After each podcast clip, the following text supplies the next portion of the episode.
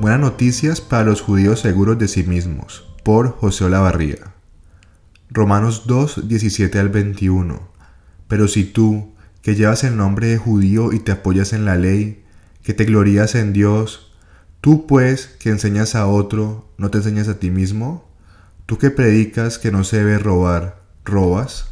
Amada Iglesia, Dios Padre les bendiga grandemente y el amor de Cristo esté con todos ustedes que están siendo dirigidos y guiados por el Espíritu Santo, llamados a recibir el Evangelio que los tiene sellados y apartados como hijos de Dios. Rescatados por Cristo.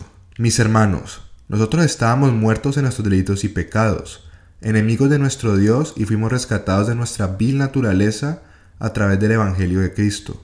Cristo mismo nos rescató de la ira del Padre, él tomó nuestro lugar y el castigo que nos tocaba a nosotros y por lo tanto restauró la relación entre nosotros y el Padre.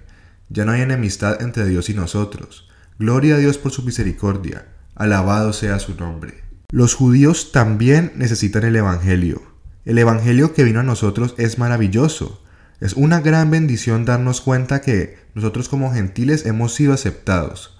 Esto siendo un gran misterio que Dios ha revelado en esos últimos tiempos según Pablo.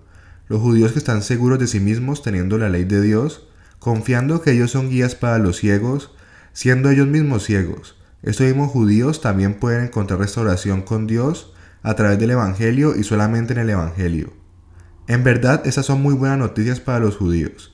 Gloria a Dios que ha abierto nuestros ojos y nos ha rescatado por amor a su pueblo. Gentiles y judíos, uno en Cristo. Mis hermanos, qué bueno es saber que nuestro Dios no hace acepción de personas. Él revela el gran misterio de que nosotros como gentiles hemos sido aceptados junto con nuestros hermanos judíos, quienes creyeron en el Evangelio. Estas son buenas noticias tanto para nosotros como para ellos.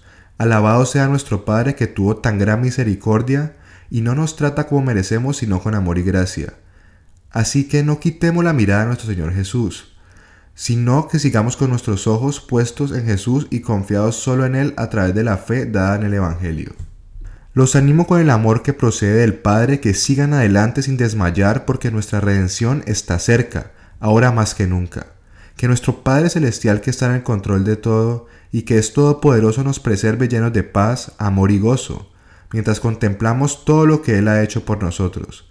Bendiciones mi amada iglesia. Oro por ustedes siempre en el amor de Cristo.